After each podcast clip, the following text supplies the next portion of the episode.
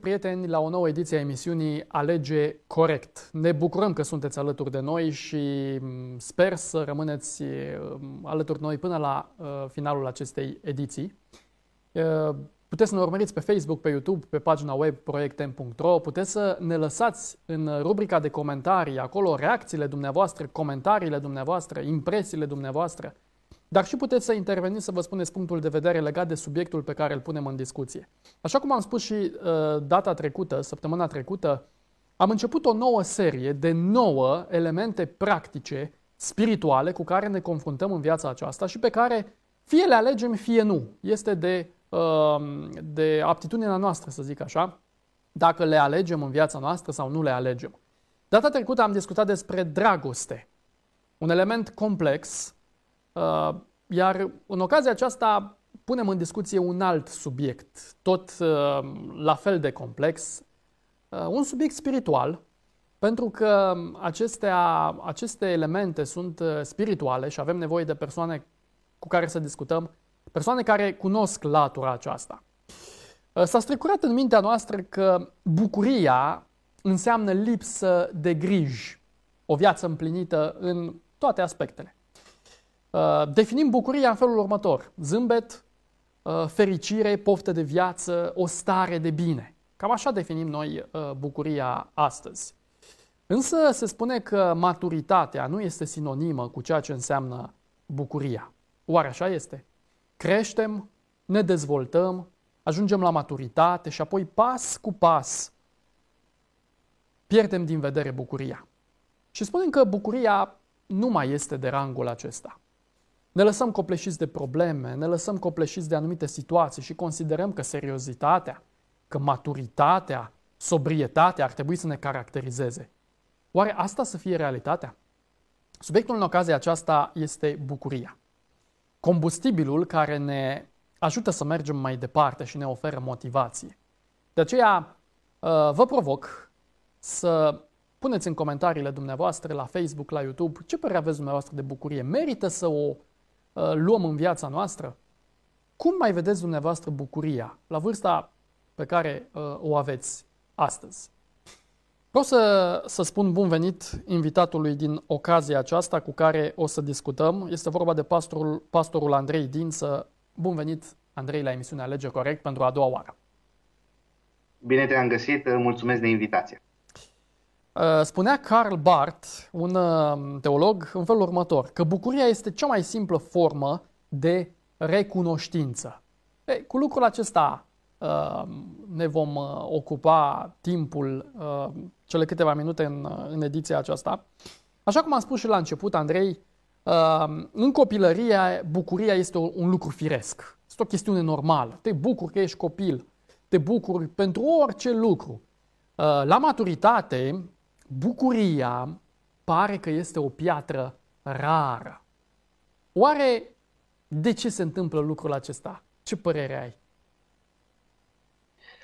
Într-adevăr, bucuria în contextul copilăriei oferă o trăire mai naturală și a nu lua lucrurile cu îngrijorare. Cred că odată ce omul crește, este înăbușit de ceea ce înseamnă îngrijorări, ceea ce înseamnă responsabilități, ceea ce înseamnă necazuri, care de cele mai multe ori vine din cauza lor sau din propria cauză, aceste necazuri și probleme, care nu fac altceva decât să ne înăbușe bucuria și de a ne opri din calea noastră naturală de a trăi. Când suntem copii, ne bucurăm din orice lucru, oricât de mic ar fi el și oricât de inocent ar părea, pentru că vedem lucrurile frumoase în orice.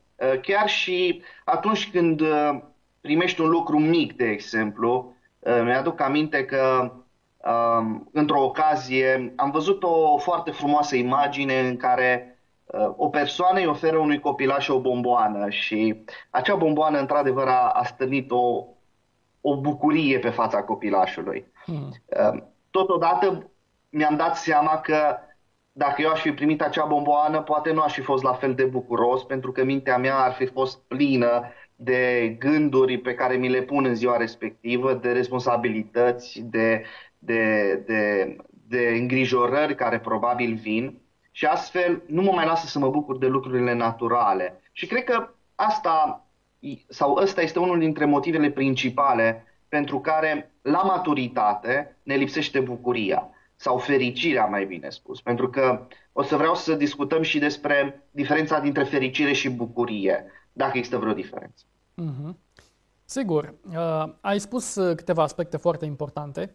Acum vreau să mă leg de unul dintre ele și anume, consider că, nu știu, locul unde ne naștem, unde creștem, familia, hai să spunem anturajul, au o influență în ceea ce înseamnă bucuria atunci când ajungem la maturitate, în general, atunci când vorbim, adică are vreo diferență, este vreo legătură între ceea ce înseamnă anturajul, locul unde am crescut, cu modul în care eu percep bucuria asta și cum o trăiesc și cum mă învârt în jurul ei.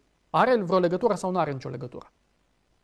Categoric. Tot ceea ce trăim în lumea aceasta ne influențează într-un fel sau altul, fie spre bine, fie spre rău. Dar contează foarte mult mediul în care trăim.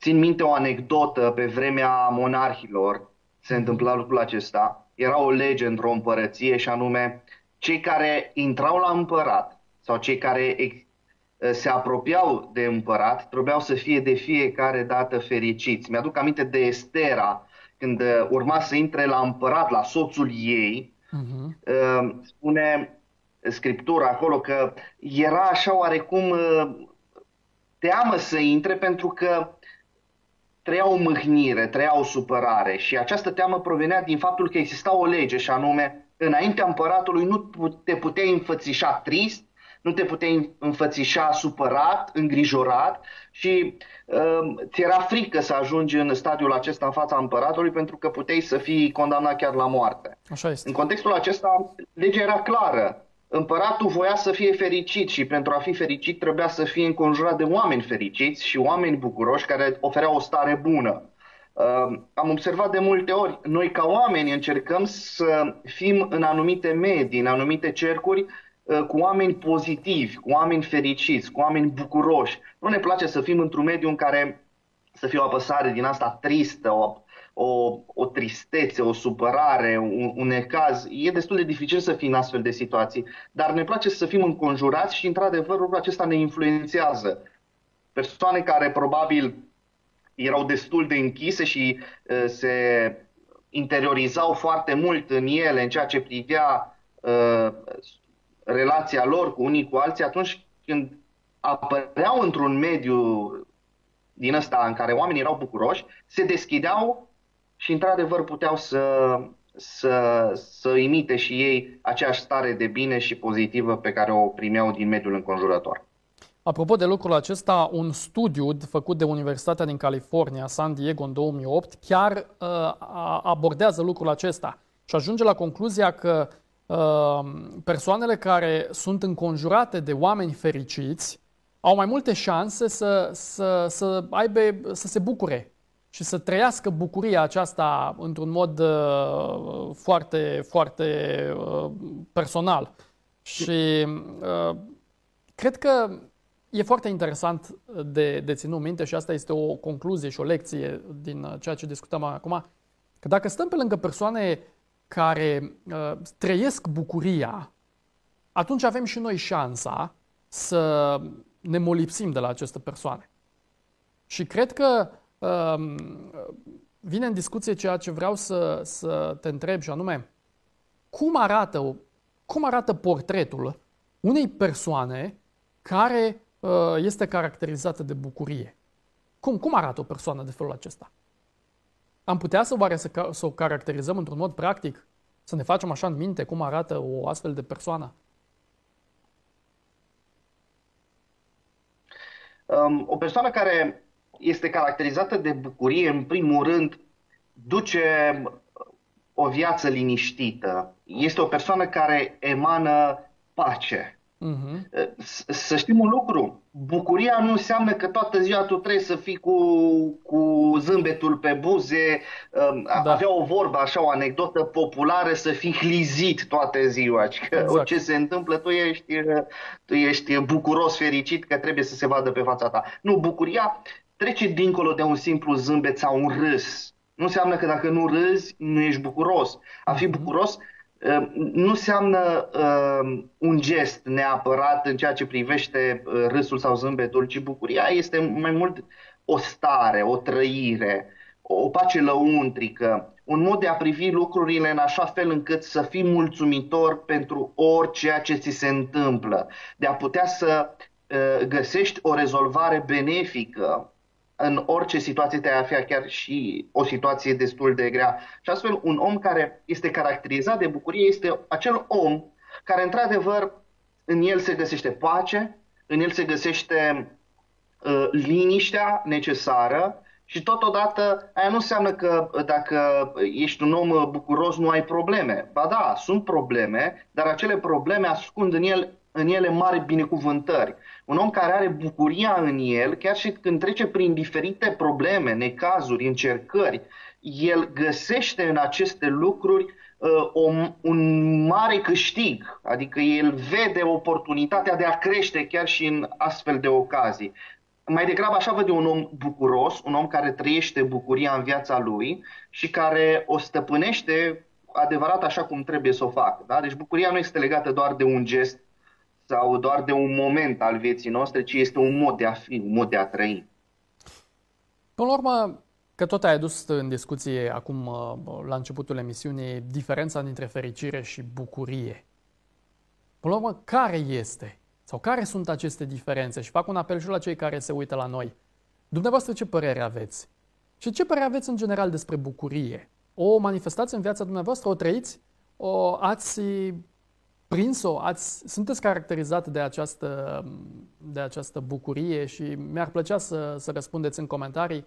Vă asigur că toate comentariile le-am citit și le voi citi și mă bucur pentru ele. Andrei, care este diferența până la urmă între fericire și bucurie? Exact, am putea să punem și următorii termeni, supărat și trist. Ei, supărat, trist, bucuros, fericit, au exact aceeași înclinație.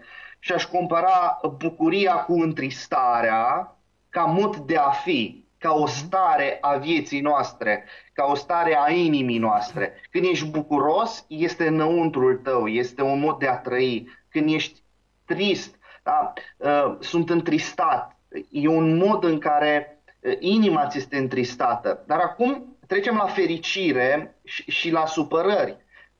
Fericirea și supărarea, pe de altă parte, sau în special fericirea, că despre ea vorbim, este doar un lucru de moment. De exemplu, reîntâlnirea cu cineva drag. Nu este neapărat o bucurie, cât este o fericire, pentru că este de scurtă durată. Primirea unui lucru. Poți fi fericit că ai primit un lucru, un dar, dar este din nou de scurtă durată. De aceea oamenii caută mai degrabă să fie fericiți decât să fie bucuroși. Oamenii caută evenimente, caută doze mici de fericire, nu caută bucuria continuă, și anume starea de a fi bucuros în continuu. Asta cred eu că face diferența între bucurie și fericire. Fericirea este ceva mult mai scurt, ține de un eveniment anume. Bucuria, în schimb, este legată de o stare a noastră, da? Nu este un sentiment. Bucuria nu este un sentiment. Fericirea este un sentiment, iar bucuria este o stare. Bineînțeles, trebuie să caracterizăm lucrul acesta, la fel cum tristețea și supărarea. Da? Tristețea este o stare, supărarea este un sentiment. Eu sunt supărat, m-am supărat pe tine. Problema e că acesta este doar un sentiment al supărării, dar tristețea este mult mai mult. E o stare, nu este doar un simțământ, dar durează mai mult și cred că aici trebuie să lucrăm noi. Și atunci când vine de bucurie și de fericire, într-adevăr, fericirea este cea care ne face să exultăm atunci, să râdem, să fim cu zâmbetul până la urechi. Însă lucrurile acestea sunt foarte trecătoare aici pe pământul acesta și de cele mai multe ori s-ar putea să fim dezamăgiți dacă noi vom căuta doar fericirea și nu bucuria, doar sentimentul și nu starea, modul de a fi, de a trăi. Mi-amintesc de niște versuri dintr-o cântare creștină care spune în felul următor: fericirea din astă lume e ca a valurilor spume. Exact ceea ce spuneai tu. De scurtă durată și oamenii aleargă după fericire. Apropo de lucrul acesta, ai spus tu de întristare, de supărare, de lucrurile acestea mai neplăcute. Noi vorbim despre bucurie într-o societate în care este prezentă drama. Noi vorbim de bucurie într-o societate pandemică, într-o societate în care apar probleme, vedem știri de tot felul, citim și sau urmărim și vedem lucruri care nu aduc bucurie. Nu știu cât la sută din știrile pe care le citim sau le urmărim prezintă un element de bucurie sau, haide, măcar de fericire. Sfânta Scriptură în Iacov la capitolul 1 ne spune în felul următor: să priviți ca o mare bucurie când treceți prin felurite încercări. Iată acum o provocare. Bun, vorbim de bucurie, vorbim de lucrul acesta, de subiectul acesta complex și până la urmă poate pentru unii o piatră rară. Însă cum putem să ne bucurăm atunci când vedem în jurul nostru numai drame, atunci când suntem încercați, atunci când trecem prin diferite suferințe? Cum putem să ne bucurăm? Cum mai putem să discutăm despre lucrul acesta, dar să o facem în mod practic? Înainte de a trece la un cum, aș vrea să mai aduc în atenție două texte din Scriptură, care am amintit textul din Iacov. Da. În 1 Tesaloniceni sunt două texte. Spune: bucurați-vă întotdeauna, da? Capitolul 5 cu versetul 16. Deci este o condiție. Practic, cum vrei să treci prin necazuri și să fii bucuros? Păi dacă te bucuri întotdeauna... Și noi am discutat bucuria ca o stare, adică bucuria nu dispare, am luat o pauză de la bucurie și gata, acum nu mai sunt bucuros. Nu, bucuria este continuă, ea nu dispare niciodată. Și dacă mai dăm o pagină înainte, capitolul 1 din 1 Tesaloniceni, versetul 6, spune: în multe necazuri, când vorbea Pavel despre cei din Tesalonic, spune în multe necazuri cu bucuria care vine de la Duhul Sfânt. Și acum aș vrea să trec la partea practică. Cum pot în multe necazuri sau în suferință sau în încercări să fiu bucuros? Foarte simplu. Bucuria nu este a mea. Bucuria nu vine de la mine, nu eu o nutresc, nu eu o izvorăsc și nu eu o pun în mine. Ci bucuria este o roadă a lui Dumnezeu prin Duhul Sfânt, da? Roada Duhului Sfânt, unul dintre roadele Duhului Sfânt, la fel cum este și dragostea. Bucuria este roada Duhului Sfânt și atunci când noi avem Duhul lui Dumnezeu în noi, în momentul acela și la nivel practic, vom putea să trecem prin multele necazuri sau puținele necazuri, să putem trece cu bucurie. Aș spune că această bucurie nu înseamnă că sărim în sus când auzim o veste tristă, da? Și zicem: oh, ce bine, uite, un motiv de bucurie. Nu asta înseamnă bucurie. Bucuria înseamnă să știi că chiar dacă vor veni necazuri și chiar dacă există în lumea aceasta necazuri, atâta timp cât îl ai pe Dumnezeu, deci asta e la nivel practic, atâta timp cât îl ai pe Dumnezeu în viața ta, toate aceste lucruri vor trece și vei rămâne cu pace. Dacă vom încerca noi să înfruntăm ceea ce vine în lume și ceea ce vedem, ceea ce auzim, așa cum spuneai legat de virusul acesta, dacă noi nu ne punem toată încrederea și toată credința în Dumnezeu, vom fi pătrunși de întristare, vom fi pătrunși de anxietate, de o stare din asta negativă în care vom zice că nu există scăpare. Tocmai din perspectiva aceasta, factorul clar în ceea ce privește când treceți prin felurite încercări este să-L ai pe Dumnezeu și Dumnezeu va lucra în fiecare dintre noi acea stare în care să putem să depășim lucrurile.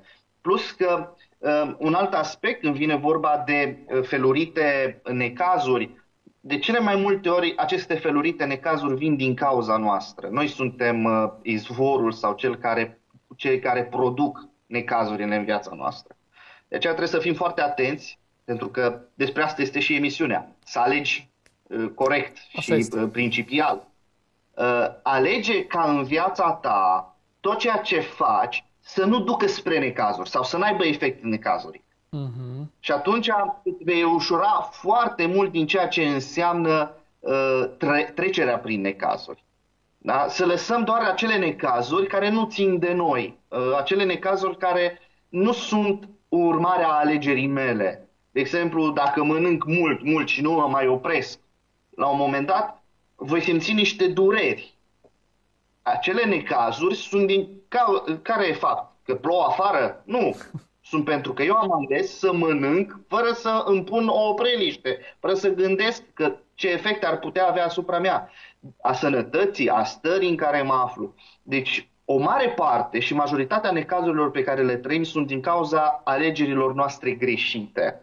Și un alt lucru practic a celor care ajung în situația aceasta este să aleagă înțelept, și prin aceste alegeri vor fi scutiți de multe necazuri. Foarte interesant, mulțumim pentru exemplele acestea. O altă latură a bucuriei, și ne apropiem ușor de finalul acestei ediții, este ceea ce citim și ceea ce găsim în general trecut ca un motto, ca o lozincă.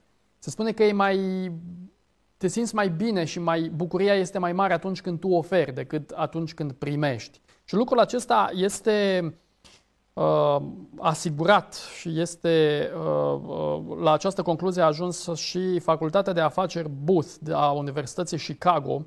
Ei au analizat lucrul acesta și au făcut două experimente, oamenii de știință din cadrul acestei facultăți. Participanții, studenții ai universității, au primit câte $5 în fiecare zi, timp de 5 zile, și li s-a solicitat ca de fiecare dată să cheltuiască suma pe același lucru pentru ei. Participanții au fost în mod aleatoriu împărțiți în două grupe. Unii au cheltuit suma în beneficiul propriei persoane, iar ceilalți au dăruit această sumă. Spre exemplu, au lăsat banii fie într-un recipient pentru bacșiș la o cafenea sau într-un restaurant, sau au oferit-o într-o donație online. La sfârșitul experimentului, din cei 96 de participanți s-a demonstrat faptul că cei care au folosit suma respectivă de bani pentru a o dona sau pentru a oferi-o pentru alt scop decât propria persoană au fost mai bucuroși. Biblia ne spune în Faptele Apostolilor, la capitolul 20, că este mai ferice să dai decât să primești. E foarte ciudat lucrul acesta, având în vedere, știu eu, egoismul și lăcomia de astăzi. E foarte, foarte ciudat să mai dai. Și am văzut zilele trecute un om de la noi din țară, un om de afaceri foarte bogat de la noi din țară, a ieșit în curte, într-o mare curte unde are el o proprietate, și se adunau oameni acolo la el și el le dădea bani. Biblia ne spune că e mai ferice să dai decât să primești. Este oare fericirea aceasta de scurtă durată sau este o bucurie ca o stare, ca un mod de viață acest lucru, dăruința? Este o bucurie sau nu? Foarte bine punctat, pentru că avem aici o situație clară și o să exemplific cât de repede treaba aceasta. Da. Atunci când dăruirea noastră are o motivație de scurtă durată, să am eu acum o stare de bine, atunci e greșit. Îți ofer suma asta de bani, îți dăruiesc suma asta de bani ca să, știți, avem așa o satisfacție sau o anumită fericire atunci când oferim ceva. Și aia ne hrănește orgoliu, ne hrănește, nu știu, felul nostru de a fi, eul. Însă acea dăruire despre care vorbește Scriptura este o altfel de dăruire. Nu e dăruirea aceea că am 10 milioane de euro și ofer 10 lei. Nu se vede 10 lei. Ci am 10 milioane de euro și dau 9,9 milioane de euro. E, deja oferirea aceasta, stau și mă gândesc, cam greu să ofer atâta. De ce? Pentru că trebuie să mai adaug un termen lângă dăruire, și anume a dărui cu sacrificiu. Așa este. Tânărul bogat, când vine la Domnul Iisus Hristos, spune: ce să fac ca să moștenesc viața veșnică, că eu le-am păzit toate poruncile, și zice, probabil că a făcut și milostenii, nu putem spune că nu a făcut deloc milostenii, dar Mântuitorul îi spune: tot ce ai, vinde. Opa, stai un pic, Doamne, că aici e o problemă. Să dau tot ceea ce am e destul de greu. A dărui, da, spune de acest om, e important. Pentru el e ușor să ofere suma aia de bani. Nici nu se cunoaște, nici nu se vede. Pentru el e mărunțiș.